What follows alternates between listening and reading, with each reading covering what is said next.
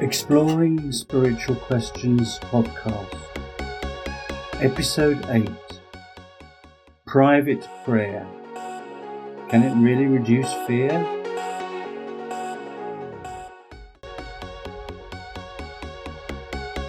Hello, my name is Stephen Russell Lacey. In 2007, in the UK, the Tearfund surveyed 1,000 randomly selected adults. Prayer seemed an important thing, with one in six of all those surveyed praying daily, and one in four at least once a week. Yet it also seems that you don't have to be religious to want to pray. The survey found 12% of non-religious people saying they prayed sometimes. Raymond Moody, who was the American researcher of the near death experience, said, I have never been religious. I talk to God every day, but He's never said a word to me about religion. I think the most powerful prayer is surrender. So, what is prayer exactly? The worldly minded suppose prayer is no different from any other personal practice that induces relaxation. They ask, don't we relax by sitting in a comfortable position, in a quiet setting, having something calming to focus our attention, and adopting a passive attitude? Yet most people would agree that private prayer involves a connection with a mysterious sense of presence. This experience being in line with whatever happens to be the individual's image of the transcendent. Madame de Stael, French political theorist, once said, Prayer is more than meditation. In meditation, the source of strength is oneself. When one prays, he goes to a source of strength greater than his own. Those people who see themselves as spiritual but not religious, I say, tend to think in terms of linking to a creative life force. Don't they call this the universal mind, a higher power, a divine being or spiritual source? The Buddha said that supplication to deities is not necessary. Nevertheless, Mahayana Buddhists do turn for aid to the Buddha and to Buddhist saints, praying to them in private prayer. This they do not only to attain nirvana, but also to obtain help with the trials of this life. Henri Matisse, French visual artist, once said, I don't know whether I believe in God or not. I think really I'm some sort of Buddhist, but the essential thing is to put oneself in a frame of mind which is close to that of prayer. Hindus, Christians, Muslims, Jews, they all pray for help to their own image of the divine, many call God. Sadly, when the traditional myths and symbols of religion have been taken only literally, then religious people tend towards prejudice and intolerance. However, when prayer, I say, is applied spiritually, this is not the case. The ritual of public prayer is prominent in Western religion, so it would be no surprise if private prayer were at the heart of the psychology of spirituality. Ellen G. White, a leading figure in American vegetarian history, once said a similar thing. Do not neglect secret prayer for it is the soul of religion. The Western Christian tradition promotes and values the inward journey, encouraging the discipline of personal prayer, times of quietness, and what is called communion with God. So that leads us on to the question we're addressing in this podcast. According to the Tearfund survey, after praying, 38% reported feeling peaceful and content.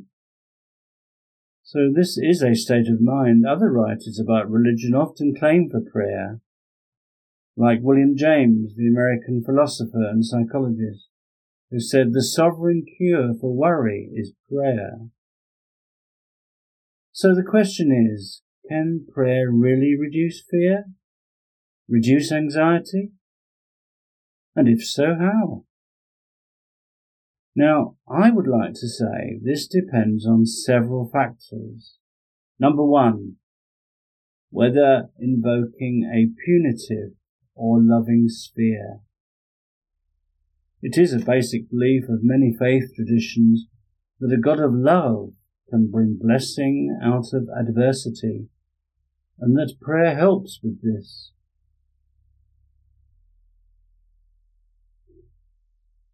The way people in distress see their relationships with the human face of God can be a great source of comfort and strength to them. In their darkest hours, many of them are sustained by their belief that they are loved by the source of all that is good, and all will be well. Yet this is a very different picture of God to that of the old religion that old picture, I would say, was based on a mistaken understanding of the Quran and of the Bible. Sometimes people yearn for God's help, but do not ask for it, because they believe they deserve only His judgment. The traditional idea of a punitive and vindictive God is not my religion. It is not a picture of the divine that I could turn to for rest and peace, but rather one to turn to in fear and guilt. For we don't find inner peace by feeling condemned. For love seems to me to be the essence of inner sense of calm and peace. Feeling fully accepted, warts and all, fully embraced by the unconditional compassion and mercy of selfless love. The French poet, essayist, and art critic Charles Baudelaire said, The man who says his evening prayer is a captain posting his sentinels. He can sleep Now, I reckon a second factor that's relevant as to whether prayer can reduce anxiety is whether it involves thinking or also feeling. Some of those who pray may be blind to the reality that they are out of touch with their true feelings. This state of affairs can be compared with some clients in counselling. In their heads, they may acknowledge the interpretations offered by the therapists, for example, about unconscious causes of their problems. This is intellectual insight alone. Unfortunately, this is insufficient, and psychodynamic therapists know that without emotional insight, no real therapeutic change is likely. Going through the motions of a prayer in line with what one thinks and what one thinks one believes is only one thing but other deeper feelings engaged. I would suggest that prayer can only be effective in reducing anxiety if it inspires a deeper, heartfelt trust in divine providence. A third factor, I reckon, is whether hypocrisy or genuineness is involved in prayer. The spiritual philosopher Emanuel Swedenborg wrote in his diary about one occasion when he was reading the Lord's Prayer. He claimed to have psychic awareness in a mystical state of consciousness. He said that he was surprised whilst praying to notice the spirit of a robber reading the same prayer with him. I observed that he did so with such devotion that I could not tell whether he was of the true faith or not. He then adored the Lord as if from the heart, so that he might be protected. Swedenborg went on to comment that this devoutness was short lived and only lasted as long as the person thought he was in danger. It did not run deep. When his peril passed, he was the same thief as before. The point of this is that surely it is possible for any of us to pray for some fear to be removed, yet what goes on in deep in our hearts can be disguised, it can be covered over. For our thoughts or words to have any personal significance, surely they must be genuine, as opposed to speaking or thinking in a hypocritical way. Of course, we can kid ourselves we're being honest, but how could self-deception mislead an omniscient deity who sees everything? If the person praying has no honest connection with the divine, then how could their pleas be heard? Any private prayer lacking authenticity to me seems a complete waste of time. A fourth factor concerns whether pursuing natural or spiritual things is involved. Now, in a natural state of anxiety, we may be thinking about the little old me, wanting what I want, what I crave, what benefits me, what would make me feel or look good. This might be bodily comfort, security, appreciation, getting my own way, social status, prestige, money, Maybe my anxiety is due to some sense of threat to one of those desires. Now I'm trying to say that when a worldly and self-centered state of mind rules our lives, we are, we, we actually close ourselves to any higher insights and spiritual intuitions. That central to prayer is not to think naturally. Instead, it is using our capacity for deeper awareness to reflect. Now, of course, contemplation and reflection on events is always going to be valuable, but I'm saying that prayer provides us with this opportunity. It provides us with a chance to explore our desires, to probe beneath the surface of things. This is so especially where there are stressful or unfamiliar experiences. It enables us to apply a spiritual framework to recent circumstances, to gain deeper insight into our anxiety. Critics might suppose there is nothing much different between prayer and the psychological processes involved in consulting a therapist. The professional psychologist facilitates self-awareness and self-exploration. Yes, there can be a psychology of prayer, but I do not assume that prayer is nothing but psychology. It is so much more, for praying with their divine counselor can lead Christian believers to think about their lives in a very different way they call this thinking in a different way by putting on the mind of Christ. This takes them out of themselves. It raises their spirit to a higher level. If prayer provides a deeper frame of meaning, then surely events can be understood in terms of how they might relate to the higher aims of God. For example, to realize that the challenge of uncertainty keeps us on our toes. It tests our character. It shows us what really matters. Anxiety is good for us at times. We can learn from the personal setbacks and crises and thus grow as people. The fifth factor I'm going to highlight is whether seeking one's own or the divine will is involved in our prayers. Skeptics ask, but if there were a God of love, wouldn't he already be doing all that is possible to make things better? And so not need our pleas, our prayers, our petitions as any kind of reminder? Yes, it's true that in a state of fear, we can be desperate for help.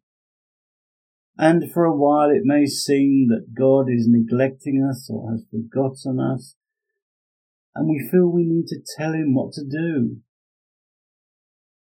But as we start to pray, it doesn't take long for us to realize our illusion. The philosopher Soren Kierkegaard said, the function of prayer is not to influence God, but rather to change the nature of the one who prays. Speaking for myself, I can say I, I have experienced a divine presence, both pointing me in the right direction and encouraging my actions. But this doesn't always happen when I pray. Sometimes when I think I'm praying, actually, I'm too busy expecting what I want rather than asking for enlightenment. I would say that when private prayer is inspired, then I do come to appreciate whether what I want would be good for me or not. In the Lord's Prayer, Christians are asking to let God's will be done. Your kingdom come, your will be done, they say. They don't say, My kingdom come, my will be done. Now, sixthly, question is whether our prayers involve feeling self abasement or humble submission. And you might not think there's much difference between those two things. We can feel anxious about our misdeeds, but when it comes to prayer, we may be put off by the Christian word sin. It does sound oppressive to many people. They sometimes assume that the humility required of those praying amounts to guilt-ridden self-abasement. On the contrary, I would suggest that no such attitude is required. Instead of judging ourselves as generally bad, we might simply consider only a particular thing we did as so.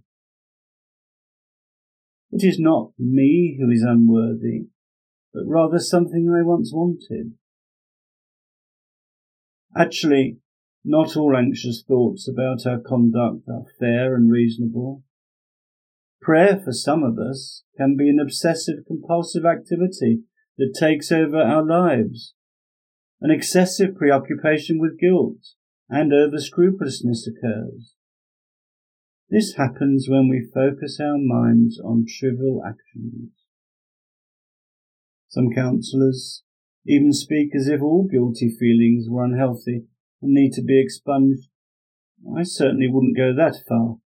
I think we need to be more discriminating. Some guilt is rational and some irrational. Some anxiety reasonable and some neurotic. It is easier to see the difference when we basically feel okay about ourselves. Then we can move on in dealing with our unease, forgetting unimportant mistakes and nonsense, instead trying to make amends for real misconduct and seeking a change in direction. Fraser Watts was a prominent researcher in the psychology of religion, past president of the British Psychological Society. He wrote that when we feel ashamed in front of other people, it is often because we sense that they can see through us, and there are no defences left against their critical gaze. Though God can see through us, and there are no more places to hide from Him, yet His gaze is a benevolent one.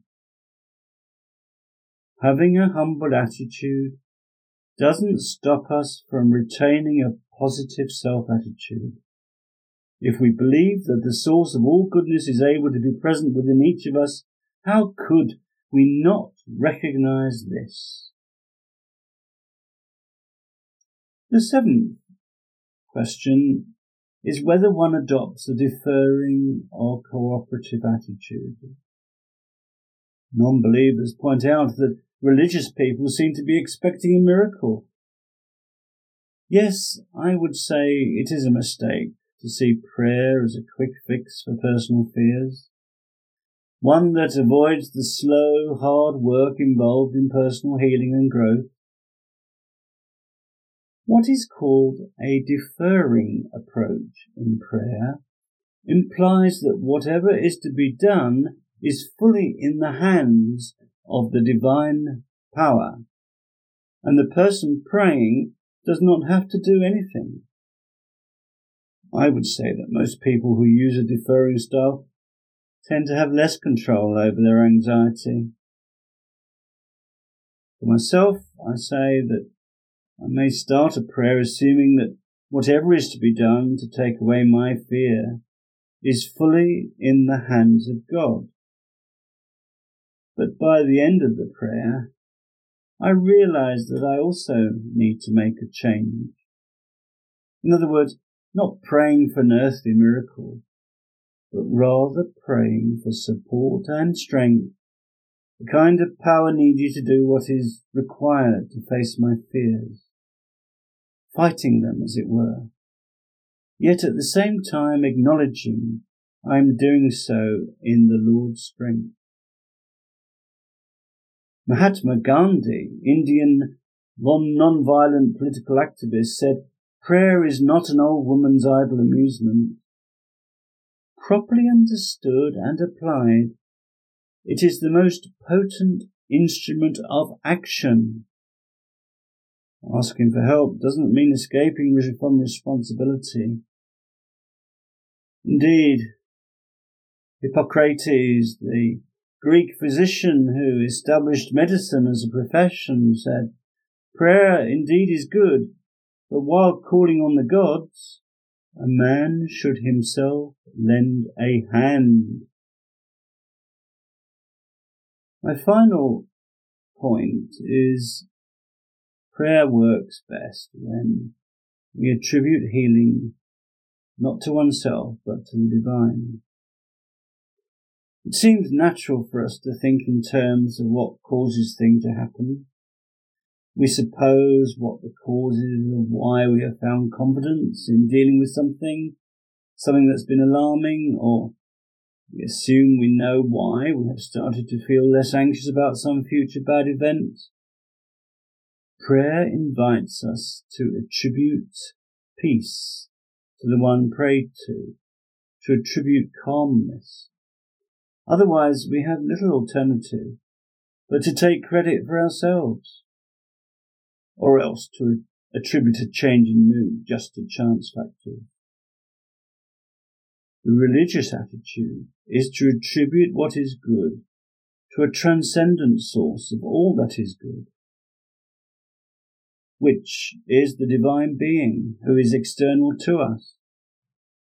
But if we were to believe only in this transcendence, we, we might start to feel helpless in the face of infinite power. And on the other hand, If we were to believe only in the power of peace and calm as some potential to be found only within us, then we would have to fall back on self-reliance. Actually, we can think of the divine as both an internal and an external cause of our state of mind. A divine power present within us with which we feel closely allied. Well, to sum up, whether prayer can reduce fear depends on our doing eight things. One, invoking a loving rather than a punitive sphere. Two, engaging the heart of feeling as well as the head of thought. Three, being genuine rather than hypocritical. Four, pursuing spiritual rather than natural things. Five, seeking the divine will rather than, rather than one's own will. Six, submitting in a humble rather than a self-abasing way. Seven, adopting a cooperative rather than a deferring attitude. And eight, attributing healing to the divine rather than to oneself.